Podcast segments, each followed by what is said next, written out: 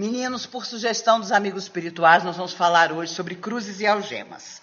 Em princípio, eu queria agradecer a todos vocês porque cederam o primeiro sábado do mês, que é sempre o nosso encontro, para que eu pudesse ir a Minas Gerais, a Montes Claros, 71 anos do centro espírita mais antigo de Minas Gerais, uma espécie de comunhão de onde todos os outros centros nasceram.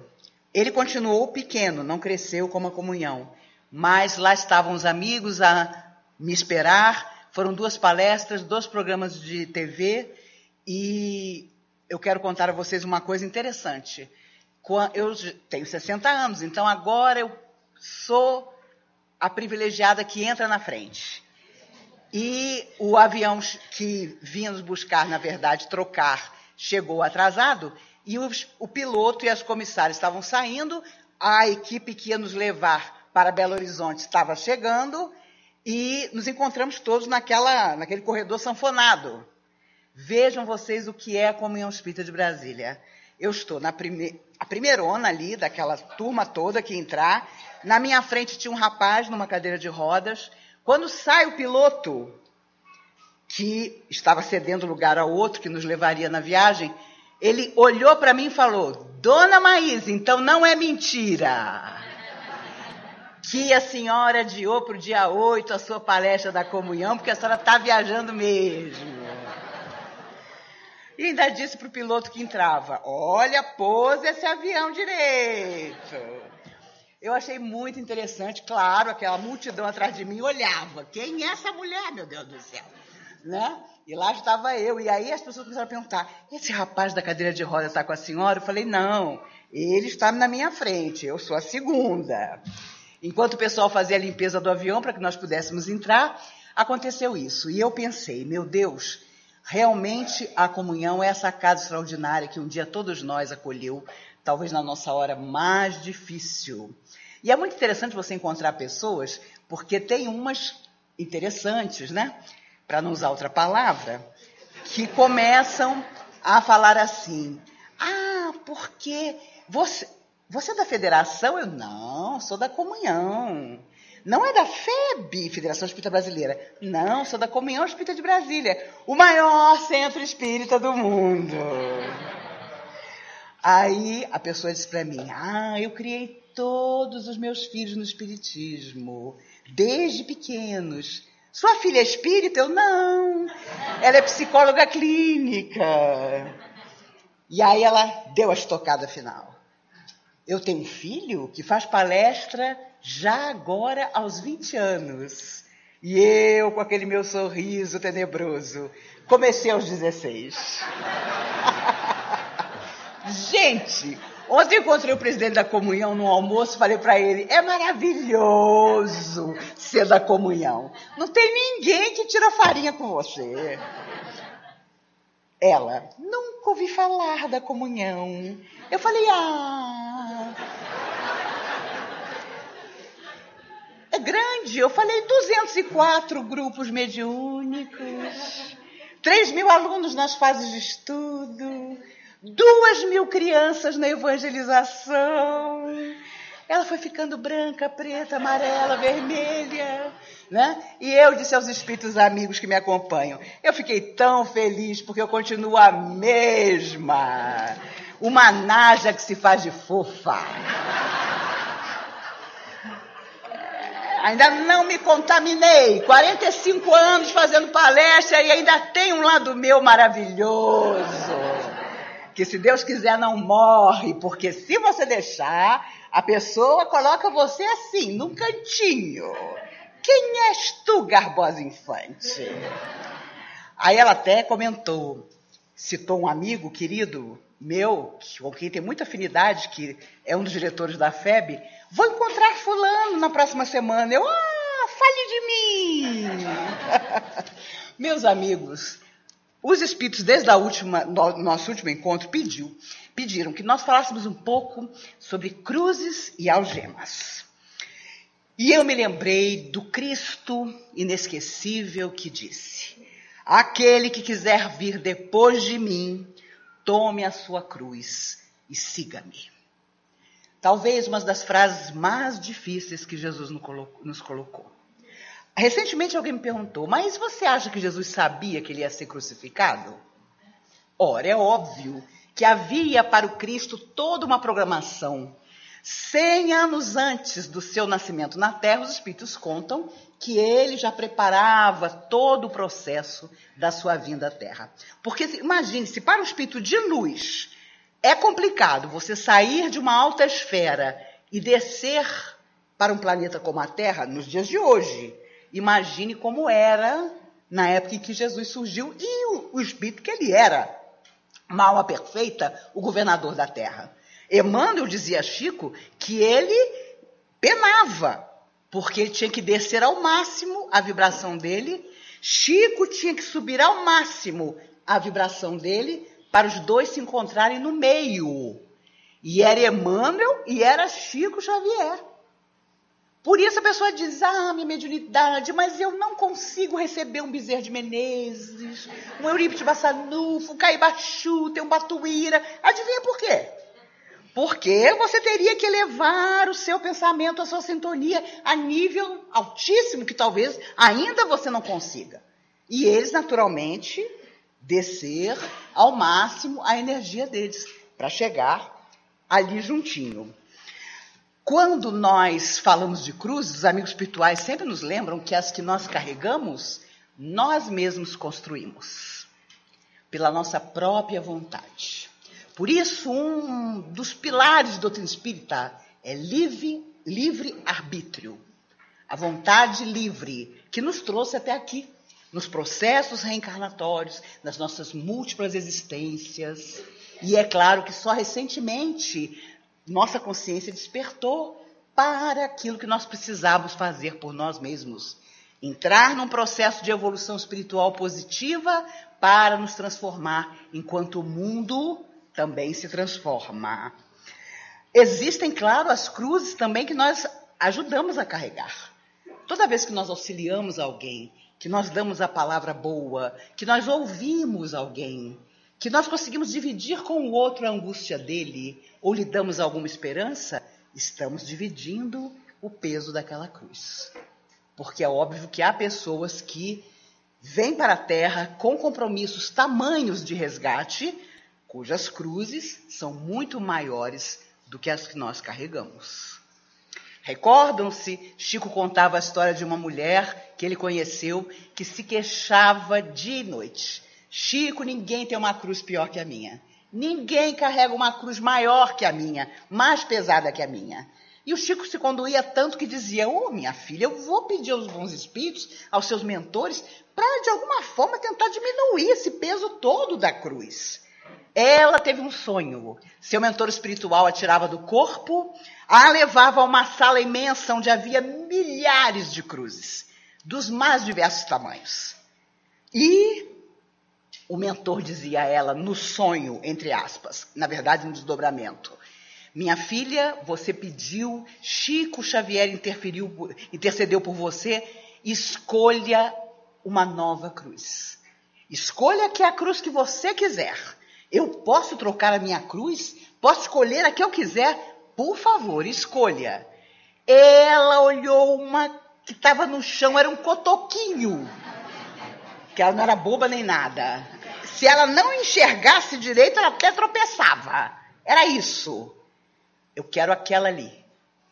E o mentor, qual minha filha? Aquela, aquela pequenininha ali que mal se enxerga. Eu quero trocar a minha por ela.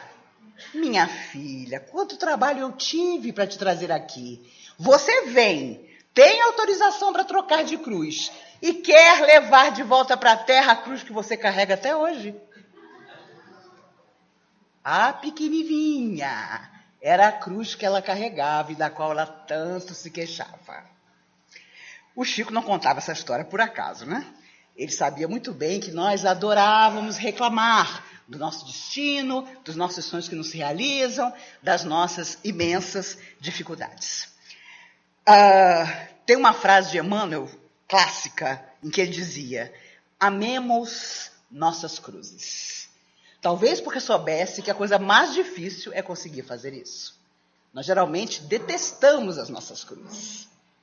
Muitas vezes conversei com mulheres que diziam: Eu não me separo porque meu marido é uma cruz que eu tenho que carregar.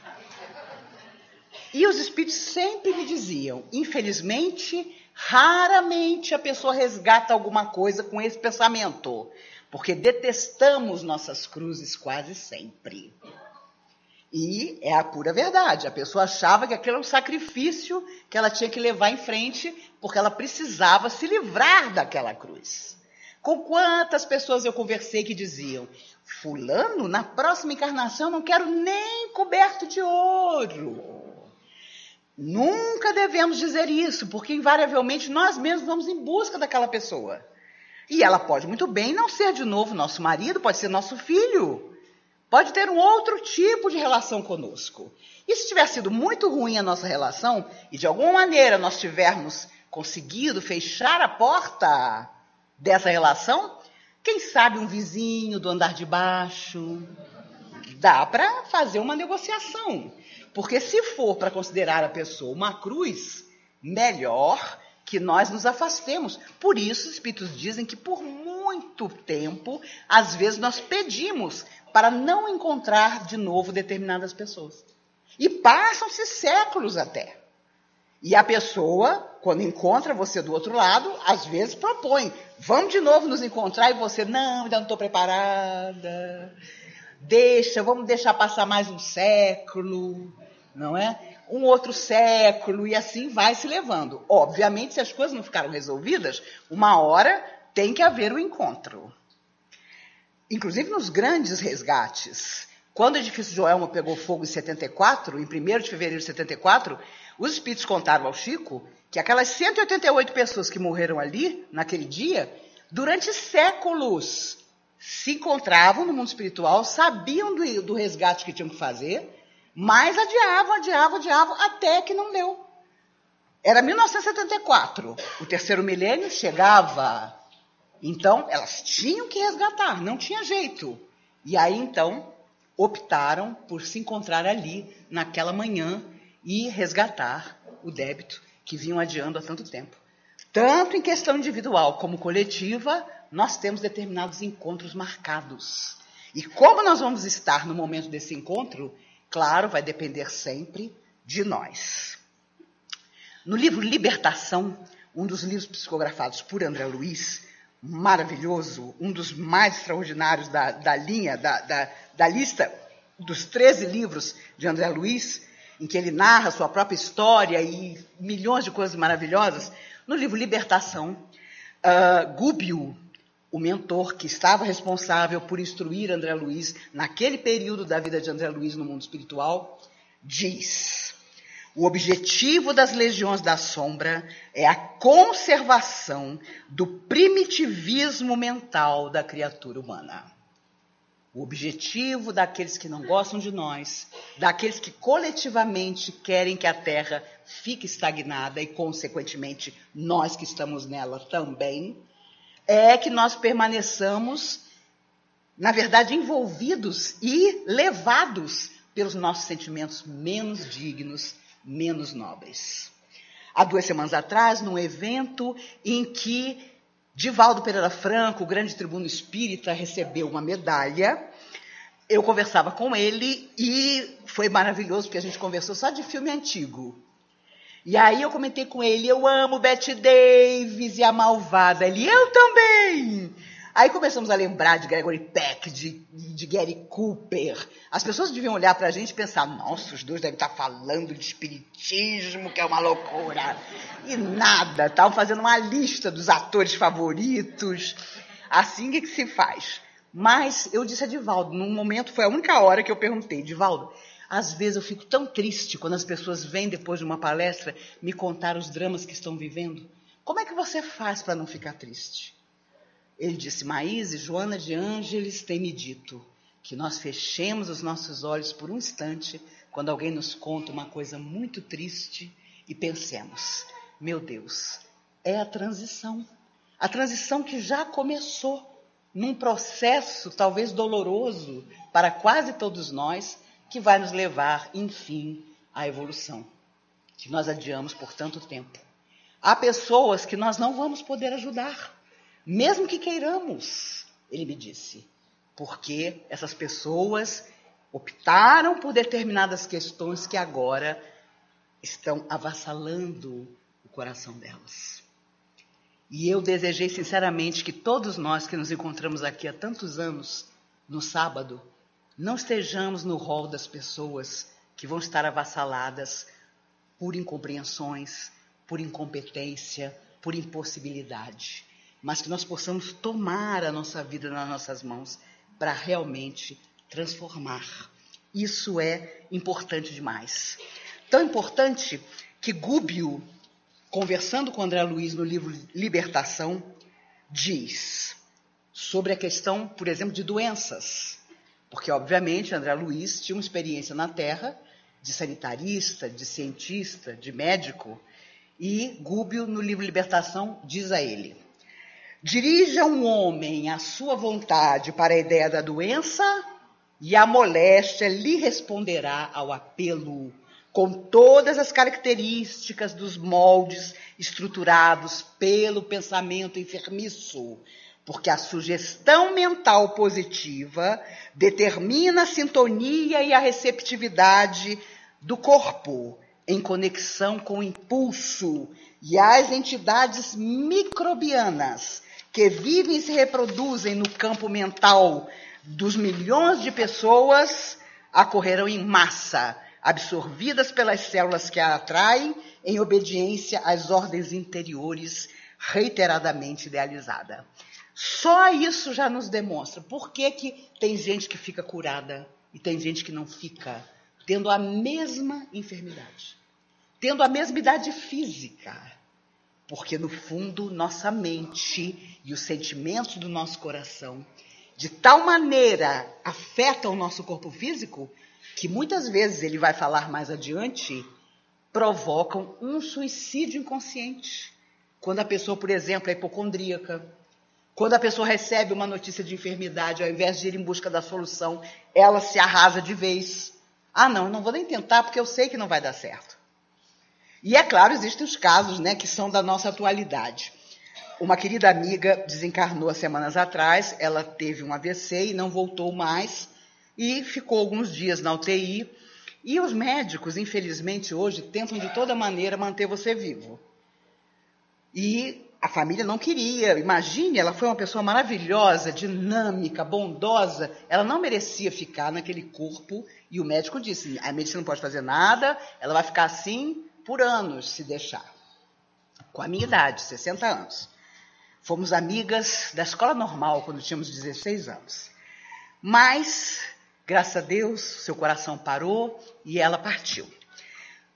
Eu disse à minha filha: pelo amor de Deus, se acontecer comigo um dia, você dá uma, uma, uma trombada na, na tomada, você não me mantém, não me mantém desse jeito, eu não quero. Não, não quero. Você, pelo amor de Deus, tira a tomada. Não quero. Ela riu e disse: Não se preocupe, mãe, o nosso plano de saúde não permite que você fique muito tempo sendo ressuscitada na UTI. Eu falei: Graças a Deus. Tá vendo como tem mais que vem para bem? Você não tem dinheiro para pagar um plano de saúde que te mantém numa UTI. Você está realizada. Você vai de qualquer maneira. Quando o médico olhar qual é o seu plano, não. Põe ela aqui num quartinho, entendeu? passo mais horas aqui, aí eu me despeço de todo mundo, beijo e abraço e sigo. Já fiquei reconfortada com isso. Porque a pior coisa do mundo é quando as pessoas não deixam você partir, porque seu plano de saúde é ótimo e o hospital vai ganhar dinheiro com você. Gente, eu já vi coisas de pessoas queridas, de 95 anos de idade, de que entraram na UTI inconscientes e, e como tinha um plano de saúde espetacular, os médicos do determinado hospital tiraram os dentes da pessoa dentro da UTI para que ela, inconsciente, não mordesse a língua, porque era preciso manter aquela pessoa viva. Isso é o fim. Isso é o fim. E onde é que está a nossa fé na vida além da morte? Que a gente tem pavor de morrer. Isso é uma incoerência enorme. E eu conheci pessoas, trabalhadoras dessa casa, que faziam um discurso e que na hora que a doença e a morte apareceu, fizeram um escândalo, exigindo que os espíritos as salvassem de qualquer maneira. Vocês podem ter certeza, todos os meus amigos sabem. Um dia vai acontecer, não sei quando, de alguém chegar aqui, talvez Cristina, e dizer: gente, Maís desencarnou. Fulano vai substituir ela aqui hoje. E acabou. Não vai ter velório, pelo amor de Deus. Não me mande flor, pelo amor de Deus. Fiquei sabendo que a Maís desencarnou. Maíse, vai com Deus. Faz uma prece onde você estiver. Você cremado, obviamente. Toda pessoa inteligente de verdade é cremada. E minha filha já me disse: Minha mãe, eu sou sua filha única. Eu faço o que com suas cinzas? Põe no aspirador de pó e liga o reverso. Gente, você por acaso vai estar grudada no seu corpo? Claro que não. Ai, eu não quero ser cremada porque aquele fogo vai doer. Gente, que vida você está tendo? Que você vai sair do corpo e vai ficar grudadinha ali. É até mais inteligente. Você acha que vai ficar grudada? Seja cremada. Imagine o que é você debaixo da terra, grudada, com os vibriões, como dizem os irmãos suicidas, comendo você e você sentindo. O músico e compositor Raul Seixas relatou mediunicamente o seu sofrimento. Quando ele não conseguia sair do cemitério onde tinha sido enterrado e viveu esse pesadelo. E como ele, tantos que por vícios, por outras questões, ficam ligados aos despojos até que enfim são socorridos. Então é muito sério que nós tenhamos a coerência, sabe, de viver conforme aquilo que nós acreditamos, porque senão são algemas que nós carregamos. E num outro trecho, o Gúbio diz: não apenas os seres inteligentes podem ser obsediados pelos seres inteligentes, estando ou não no corpo físico. Existem princípios, forças e leis no universo minúsculo, tanto quanto no universo macroscópico. Ele nos diz que até mesmo bactérias e micróbios que avassalam nosso organismo, no fundo, são alimentadas por nós. E é muito sintomático que numa época difícil como essa que a humanidade atravessa, doenças que estavam completamente erradicadas estejam aparecendo de novo. Porque no fundo, a nossa alma, o nosso pensamento está, sem dúvida, enfermiço. E ele diz: percebamos assim a importância do otimismo, do pensamento buscando sintonia com as ideias elevadas. Quando Jesus disse: Eu vim trazer fogo à terra. Ele queria nos dizer que nunca mais a nossa consciência e o nosso coração seriam os mesmos. E por isso, sabemos todos que a sombra, o abismo, a treva também ouviram as palavras de Jesus. Há muitas moradas na casa de meu pai. Eu me vou para vos preparar um lugar. Então, com certeza, quando ele falava, principalmente no Sermão da Montanha, que resume toda a sua tarefa extraordinária, ele era ouvido em todos os lugares, para que nenhuma alma que tinha sido um dia criada pudesse afirmar que não sabia. Que esse processo de equilíbrio começa e termina dentro de nós. Quando falamos de algemas, nos lembramos de montes do ódio, do ciúme, da raiva, da inveja. Chico Xavier tinha pavor de inveja. E as pessoas riam. Chico, medo de inveja. E ele dizia: vocês não têm ideia da energia que a inveja traz. Se vocês vissem a energia que a inveja tem, vocês teriam medo também. E hoje em dia a gente eu não tenho celular nem computador, mas as pessoas me contam que as pessoas adoram postar a sua vida no celular. Ninguém é infeliz. Ninguém posta um dia difícil. É tudo na beira da piscina. É tudo sorridente. Os rapazes querem arranjar namorada sempre em Machu Picchu. Em Fernando de Noronha mergulhando. Vocês pensam que isso não causa uma energia horrível? Causa. Porque quem não está em Machu Picchu Quem não tem aquele corpo sarado, porque não pode nem pagar uma ginástica numa academia, vai ficar pensando: poxa, mas como é que Fulano tem essa vida e eu não tenho? Por isso, há muito tempo, os amigos espirituais dizem que as pessoas não invejam o que temos, mas o que elas acham que nós somos. Esse é o grande motivo de inveja. E é claro, se você vive na sintonia positiva, a inveja pode passar por você que não pega. Já contei a vocês aqui, uma vez uma pessoa saiu da plateia, já tem muitos anos isso, eu ainda, meu Deus, acho que eu tinha uns 18 ou 19 anos, e disse para mim, Maís, eu fiquei sabendo que alguém pegou o seu nome e costurou na boca de um sapo. E na, imediatamente um amigo espiritual me disse, inacreditável que a pessoa esteja se dando ao trabalho de dizer uma coisa dessa. Uma outra feita, um senhor que foi trabalhador e dirigente dessa casa, ele, coitado, num momento difícil, eu era muito garota, tinha 17 anos, depois de uma palestra, ele veio me dizer: Olha, minha filha, acho que não vai dar para você continuar fazendo palestra, porque eu vi um espírito horroroso do seu lado te inspirando na palestra. Eu tinha só 17 anos, eu me tranquei numa sala dessas lá em cima e comecei a chorar. Levei uma bronca dos espíritos. Você, pelo jeito, não pensa. Você não raciocina. Você prestou atenção no que você falou? Na mensagem que você falou? Onde está a alma sofredora que teria capacidade de contar as histórias de Jesus que você contou e me mandou estudar mais? Mas eu admirava muito essa pessoa e aquilo me calou profundamente.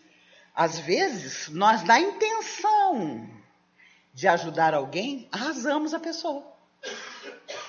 Dizemos, ah, fulano, eu acho que você não tem mesmo mais jeito, não. Não queria te falar, mas tenho achado você assim meio perturbado, meio abatido. Quando eu chego perto de você, me arrepio. Vai olhar sua glicose, às vezes está alta, por isso você está arrepiado. Então, a verdade é que, sabe, o Espírito é uma frase que eu amo. Do que não saibas, não digas. E nós adoramos nos envolver na vida do outro, para esquecer a nossa, muitas vezes. Nós adoramos olhar o que o vizinho está fazendo, o carro novo, a bicicleta que custou seis mil reais e por aí vamos. Mas se não começa portas adentro do nosso coração, estamos algemados. Algemados ao que o outro vai pensar de nós. Algemado ao que, meu Deus, será? Que, que meu vizinho vai pensar se eu falar isso? se eu fizer aquilo. Isso é muito sério. No hotel onde eu fiquei, é, eu cheguei à noite, depois da palestra, quando eu vou abrir a porta do meu quarto, eu escuto uma briga horrorosa entre dois homens no quarto do lado. Mas era uma coisa violenta mesmo. Eu fiquei apavorada, imaginando, meu Deus do céu. E eu percebi que era um pai e filho. E graças a Deus, quando eu entrei, alguma coisa aconteceu. E eu pensei, vai ver que um matou o outro e amanhã aparece o corpo de um deles. Mas é incrível como às vezes, num ambiente que não é o da casa deles, era um hotel, as pessoas se deixam levar e causam constrangimento, sabe? Para as pessoas que estão em volta. Isso é muito sério. E nós precisamos saber que nunca como nos dias de hoje, estar minimamente equilibrados é que vai nos manter com uma saúde relativa, nunca total, porque o corpo tem as suas próprias leis e vai nos fazer caminhar um pouco mais. As algemas emocionais e afetivas são terríveis muitas vezes. Você sabe que aquela pessoa não é para você. Você sabe que aquela pessoa não gosta de você mas você não consegue. Você não tem a sinceridade da conversa franca, de chegar e dizer: olha, vamos nos esclarecer aqui. De uma conversa, escuta os espíritos dizendo isso. Sempre sai uma solução. Às vezes, renunciar, porque a pessoa já está a quilômetros de você e você não percebeu. Às vezes, uma revelação. A pessoa também precisa de ajuda, ela quer continuar do seu lado, mas tem que haver ajustes. E é muito triste quando nós levamos de uma vida a outra essas algemas tão apertadas que nos fazem reencontrar aquelas pessoas que na verdade só nos fizeram mal. Porque quem não nos adivinha não nos merece. Essa é que é a verdade, seja quem for. E nós precisamos de toda essa consciência para que não nos algememos de novo as mesmas circunstâncias infelizes que foram motivo de hoje nós estarmos mais uma vez na Terra e termos de novo uma vida nem sempre cheia de alegrias. As forças superiores e inferiores, nos lembram os Espíritos, se degladiam dentro de nós desde sempre. Mas a escolha é sempre nossa. Quais as forças que vão nos conduzir, que vão conduzir nossa vida? As positivas ou aquelas que não são? Os Espíritos dizem que a escuridão sabe que um dia será luz, mas ela lutará contra a luz até que se torne luz. E com certeza nós já fizemos isso em vidas que se foram. Podíamos ajudar, podíamos ser dignos e nobres, fomos exatamente o contrário. Hoje somos de novo a mesma sociedade na Terra. Cada país, cada criatura vivendo o seu mundo interior. Jesus afirmou: Não busco a minha vontade, mas a vontade do Pai que me enviou. Então, ele tinha vontade. Mas a alma perfeita que era, sabia que precisava cumprir a vontade do Pai. Os Espíritos nos lembram: atitudes mentais enraizadas não se modificam facilmente. Por isso, nós geralmente prometemos que vamos mudar e dificilmente conseguimos. Leva muito tempo para mudar. Porque durante muito tempo o nosso pensamento foi aquele mesquinho, complicado, de não ver a felicidade do outro sem tentar derrubar a felicidade do outro. Tudo isso são mecanismos que nós vamos alimentando em nós e que, claro, com o passar do tempo, precisamos desarmar. Felizes de nós chamados ao trabalho do bem, aceitamos o trabalho, porque os espíritos nos recordam. Equívocos e ilusões sofrem o terremoto da dor. Quando a dor vem, os espíritos lembram. Eles tentaram tudo. Tentaram amor, tentaram os sonhos realizados. Como nós não aceitamos a mudança, aí a dor aparece. Ao contrário do que nós, nos nossos queixumes, dizemos, que nós sempre sofremos, que nós sempre choramos, que nunca as coisas dão certo para nós. Por isso, é importante lembrar que cruzes tornam-se pesadas ou leves dependendo da nossa disposição em encará-las. E algemas, só nós poderemos nos libertar. Só nós poderemos transformá-las em luz, que nos ligue aos outros, não negativamente, mas de forma afável, feliz, de alegria, de convívio fraterno. Eu sei que a hora da dor é complicada. Eu sei que quando você não tem saída, aparentemente, é quase impossível ter um pensamento feliz. Mesmo assim, nós precisamos, às vezes, ficar quietinhos e deixar aquela onda enorme passar. E, se possível, nas nossas horas difíceis, não reclamar tanto. Porque quando você reclama, você entra numa sintonia de não ver situações positivas para frente. E aí as coisas ficam realmente muito difíceis. Durante muitos e muitos anos, as pessoas perguntavam quem tinha sido André Luiz, porque todos sabiam que era um pseudônimo. Na década de 90, Chico Xavier encontrou em sua casa, a convite dele, essas pessoas foram até Uberaba conversar com Chico, os filhos, os parentes de Carlos Chagas, e lhes contou que André Luiz era Carlos Chagas. E aí, eu conheci pessoas que faziam as contas e diziam assim: não é possível que André Luiz tenha sido Carlos Chagas. Porque Carlos Chagas morreu em 1934. Se André Luiz ficou oito anos no umbral, não dava para em 1940 ele ter psicografado nosso lar.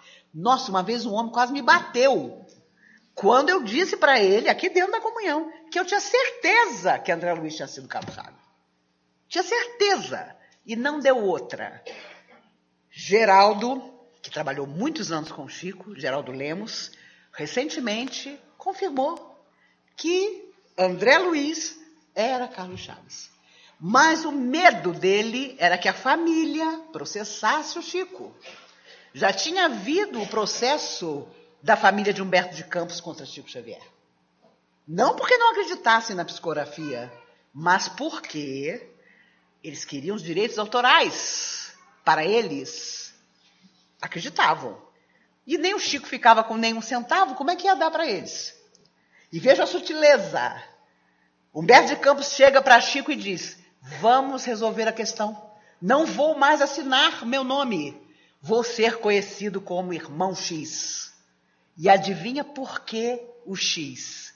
A cadeira dele da Academia Brasileira de Letras é a 10. Olha como os espíritos são sutis, realistas e vários livros ele publicou como pseudônimo Irmão X.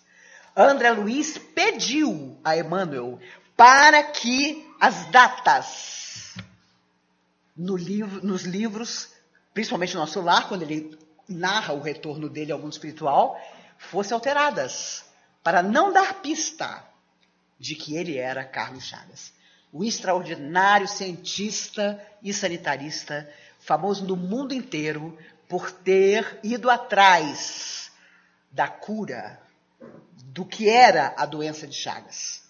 E quem já viu documentário sobre ele, impressionante como ele é, filmava as crianças do Nordeste que tinham sido picadas pelo barbeiro. Meu Deus, é de lacerar o coração. E ele, inclusive, coloca o sobrenome do bacilo de Cruzes para homenagear Oswaldo Cruz, seu amigo e mentor. E aí, uma das suas familiares, Dona Suzana, foi até o Chico, certa feita, e o Chico disse: Dona Suzana, lá no, na Fundação Oswaldo Cruz, não tem um busto do Carlos Chagas? Tem, Chico. Será que a senhora não contratava um desenhista para fazer um quadro do rosto de Carlos Chagas para mim? Claro, Chico. Ela contratou, a pessoa desenhou do busto que está lá de Carlos Chagas o quadro e ela levou o Beraba. Quando ela chegou com o quadro, Chico olhou maravilhado o quadro, botou o quadro ao contrário e escreveu: Minha amiga, este é seu pai, André Luiz, o nosso Carlos Chagas. E entregou para ela. E foi uma emoção incrível confirmando mais uma vez que André Luiz e Carlos Chagas eram a mesma pessoa. Tudo isso porque, às vezes, a pessoa deixa na terra familiares que não foram bem espiritualizados para aceitar a vida além da morte, as circunstâncias em que ele morreu foram alteradas também. Ele teve dois filhos homens. No filme Nosso Lar, quem já assistiu sabe, ele tem mais filhos. Por quê? Para não dar a dica. Só que Chico desencarnou há 16 anos atrás. E agora os amigos que sabiam da história têm liberdade para contar. Até porque a maioria dos familiares de Carlos Chagas, hoje, os mais próximos, também está no mundo espiritual. Por isso, até quando nós saímos da terra, nós temos a preocupação de deixar livres aqueles que aqui ficaram com seus próprios pensamentos, com as suas próprias ideias, com as suas próprias convicções. E, é claro, sempre sabendo que a tarefa continua, como foi o caso dele, que narra a sua própria história, que narra tudo que ele aprendeu no mundo espiritual, e ele permanece desencarnado até hoje. E, claro, hoje trabalha incessantemente no mundo espiritual, contam os espíritos, porque todos os cientistas, aqueles que um dia vão voltar à Terra, estão se preparando para uma nova etapa de processo evolutivo em que vão trazer para a Terra grandes inventos. Os espíritos contam que Thomas Edison, sem o qual nós não estaríamos aqui, porque entre mil coisas ele inventou a luz elétrica. E Graham Bell, que inventou o telefone, trabalham juntos no mundo espiritual porque os dois vão reencarnar, vão se encontrar e vão trazer um invento extraordinário para a Terra, que obviamente os espíritos não contam qual é. Grambel, sua esposa, era surda e ele inventou o telefone por causa disso, para que ela pudesse ouvi-lo. E Thomas Edison, um homem que jamais desanimou, já contei a vocês, o laboratório inteiro pegou fogo. Seu filho disse: Pai, você está perdendo tudo. E ele disse: Que incêndio lindo! Deus confia tanto em mim que está me tirando tudo para eu começar de novo do zero. Os espíritos contam que Thomas Edison foi uma alma iluminada que veio à Terra e deixou muitos inventos, não só a luz elétrica. Inclusive, uma, um momento que me identifico muito, acho que todos vocês. Às vezes a gente tem sempre um amigo que tenta nos desanimar. E uma certa madrugada, a lâmpada em cima da mesa não acendia nunca. O seu melhor amigo disse a ele: Desista agora. Eu já tenho aqui no papel as 700 vezes que você tentou acender essa luz e não aconteceu nada. Era madrugada, ele estava exausto, mas ele virou-se para o amigo e disse: Agora que eu não desisto. Já que você já tem aí anotado as 700 coisas que eu fiz e que não deram certo. Duas noites depois, a lâmpada se acendeu pela primeira vez e mudou a face do mundo. Nunca deixemos, seja o que for, que alguém próximo a nós nos desanime. Vamos em busca daquilo que nós achamos que é bom para nós. Se não for, a gente volta atrás. A gente começa de novo. Mas não permitamos que ninguém nos algeme a ideia de que o dia de amanhã não será de luz, de bênção, de renovação. Em todas as mídias, em todos os lugares, as pessoas só falam de derrota, de desânimo. Ai, vai piorar muito. Ai, vai ficar horrível. As pessoas às vezes me dizem: Nossa, você viu o dólar? Não vi, não tem um dólar. Por que, que eu vou me preocupar se o dólar está subindo ou descendo, gente? Né? A conta de luz, sim, eu estou horrorizada com a conta de luz. Eu moro sozinha, a minha conta de luz de 80 reais foi para 130. E esse mês, disseram eles, é que vai aumentar de verdade.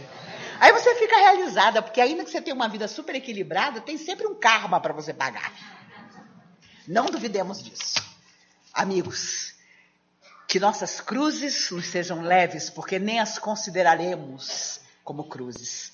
Seu Mário, fundador de nossa casa, que há 20 anos desencarnou, foi nosso presidente a vida inteira até o seu desencarne, ele sofreu um gravíssimo acidente indo à fazenda dele, em Mato Grosso. O carro rolou um abismo e ele ficou um ano parecendo Robocop. Para sustentar a própria cabeça e o corpo todo quebrado, ele ficou assim, completamente cheio de aço. Durante um ano, eu tinha 19 anos, me lembro muito bem. Foi a primeira vez que eu fui vice-presidente da comunhão, porque ele pediu que eu fosse vice-presidente e o seu Erasmo, que tinha a mesma idade que ele, seria o presidente.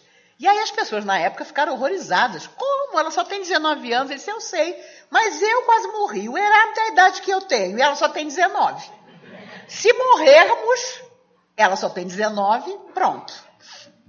Nunca me esqueci disso. E ele estava um Robocop. Imaginem o que foi na hora de colocar os parafusos na cabeça dele. Ele ficou um ano assim, careca e andando assim. Você achava que ele ia morrer no dia seguinte.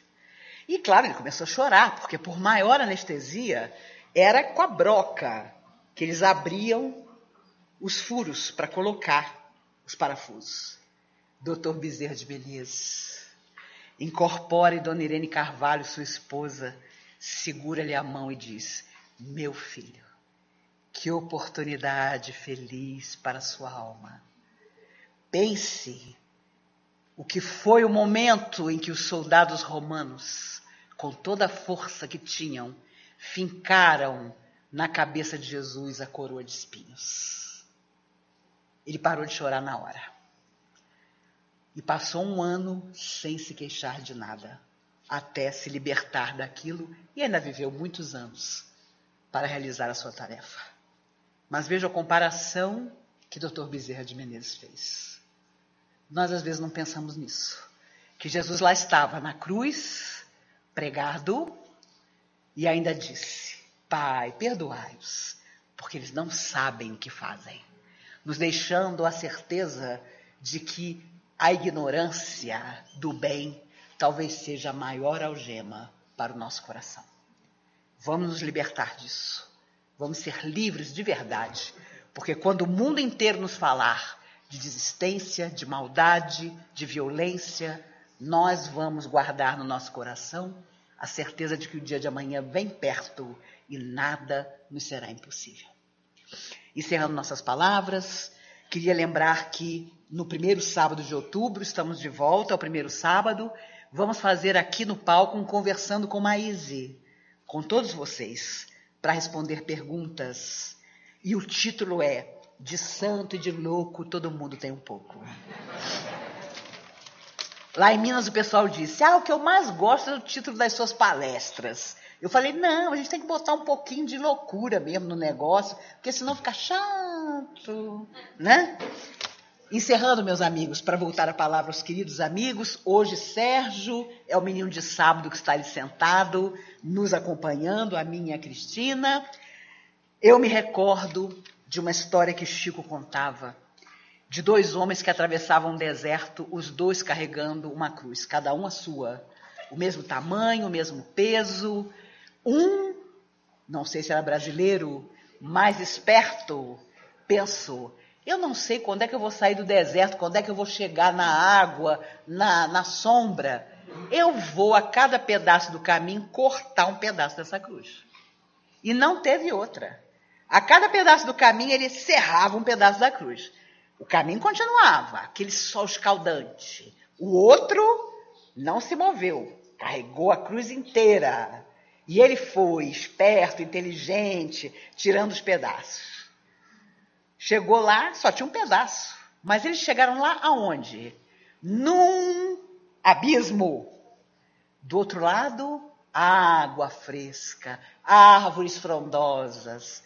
Como pular o abismo? Não tinha como. O que estava com a cruz inteira pensou: não foi por acaso que essa cruz nos foi dada. Deitou a cruz e ela servia direitinho como ponte para que ele pudesse atravessar. O outro só tinha um cotoco. Ele era super inteligente, ele foi se desfazendo da cruz pelo caminho. O que é que ele teve que fazer? Não podia usar a cruz do outro, cada um tinha a sua voltou o caminho inteiro para colar pedaço a pedaço a sua cruz e poder voltar de novo para enfim deitá-la e passar. E o Chico, com aquele jeitinho dele de colocar a mão na boca, dizia: Adivinha quem fomos nós em outras vidas? O esperto que cortou os pedaços da cruz. Mas nós descobrimos que tínhamos que voltar e colar pedaço a pedaço, porque só ela, bem cumprida, bem utilizada, bem carregada, nos conduzirá aos dias mais felizes que com certeza nos aguardam. Que Jesus nos abençoe, que nos proteja, que qualquer algema que tente nos aprisionar possa encontrar em nosso pensamento positivo, em nosso coração generoso, que nunca desistirá, o antídoto para qualquer dia infeliz que nós possamos pensar em viver. Por isso, André Luiz, ao terminar o livro Nosso Lar, o primeiro que ele psicografou, diz: Acendei vossas luzes antes de atravessares a grande sombra. Porque para ele, apesar do gênio que foi na terra, ele nunca havia cogitado a vida além da morte. E o próprio Gúbio diz a ele em Libertação: Você, na terra, algum momento pensou em se espiritualizar ainda mais? E ele teve que admitir que nunca pensara sobre isso. Por isso, acendamos nossas luzes e eu tenho certeza que até o nosso próximo encontro tanto eu como vocês estaremos ainda melhores do que nós estamos hoje.